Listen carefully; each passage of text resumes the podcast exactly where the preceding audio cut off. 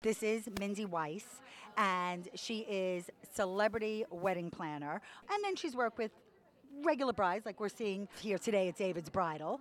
Hi, Mindy. Hi. So very, very nice to see you. So good to see you again. Welcome to New York, all the way from Los Angeles. Yes, I love New York. I'm not shopping, though.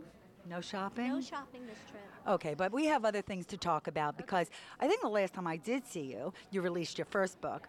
The Wedding Book, the right. Big Book for Your Big Day. Very good, yes. Right? And we interviewed you, and you are still a listener favorite, and you've been a featured guest on Wedding Podcast Network, and we thank you so much for being with us today. I'm so glad you asked me. Well, what better place to be than David's Bridal, wouldn't you say, for launching your newest book, The Wedding Planner and Organizer? I'm very excited about my new book, which is taken from my first book so that the brides can actually take with them, take notes, great lists. And I always think that the bride will be less stressed if she's organized. So I thought this is a perfect tool to take with them, and it becomes kind of like a scrapbook afterwards. So like what kind of things can she put in it? So first, there's all these darling little folders, but most of all, there's no other pictures of brides in there. It's only about you, because there is nobody else getting married but you. Remember that. That's right. That's right. Yeah. So first, there's all the folders that you could put in all your tear-outs. There's check-off lists of what to do every month, to make sure you're staying on schedule. There's your business card holders, your fabric swatch holders.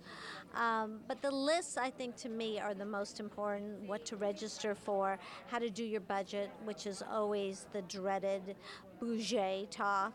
But to me, that is the most important thing that you have to do first. And it all goes in order of what you need to know and how you need to approach your wedding planning. How can a bride add her own personal style to her dream wedding day?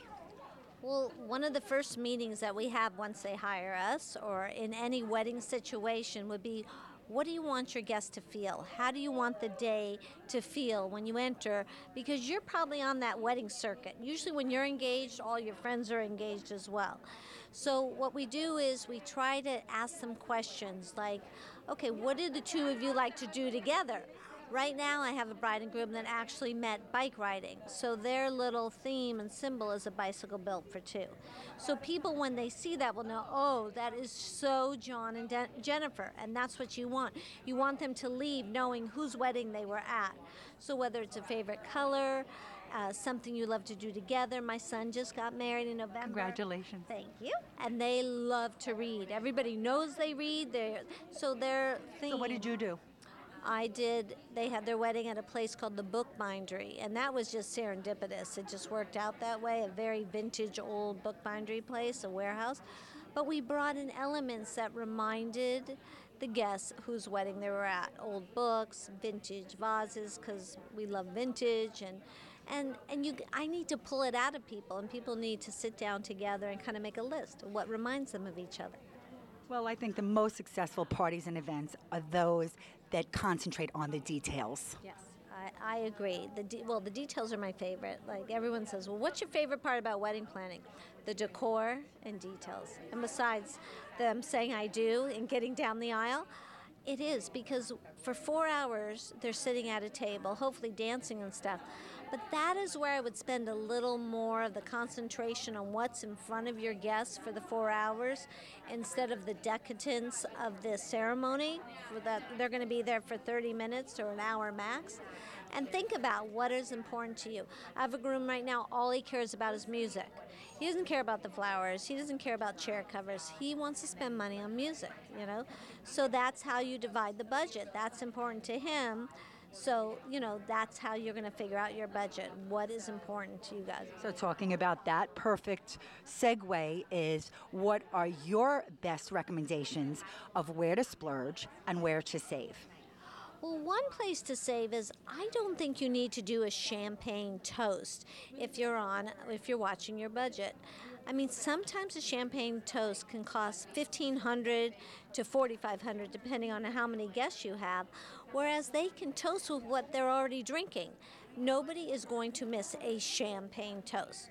Also, when ordering the cake, you don't have to order the cake for the exact amount of people who are going, because that's a huge cake and you're going to have so much left over. So eliminate by 25, or you could do more, because remember, the cake baker is charging you per piece. So saving 25 pieces could be a great saver. Right now, the big trend for 2012 is just beautiful, simple linens, whites and creams, and most often a lot of the venues come with that color. So bring the color in with the flowers. You know, if you look at all the dress stores and clothing stores, everything is a pop of color, a lot of color, and you're going to see that in the weddings in this coming year. So what is your best advice for a bride to keep sane? I think if you can stay focused, put the blinders on with all the stuff and the minutia going around, and remember why you're getting married. It's that guy at the end of the aisle. It's taking that walk to the person you love, and all the rest is just frosting. It's just the frosting. And if your wedding doesn't have the mush and love, and I say this almost every time, no one's going to remember it. So it's all about the love. And you know what? If you have that, and you're leaving that day, and as your guests leave, they're going to talk about, oh my God, it felt so great.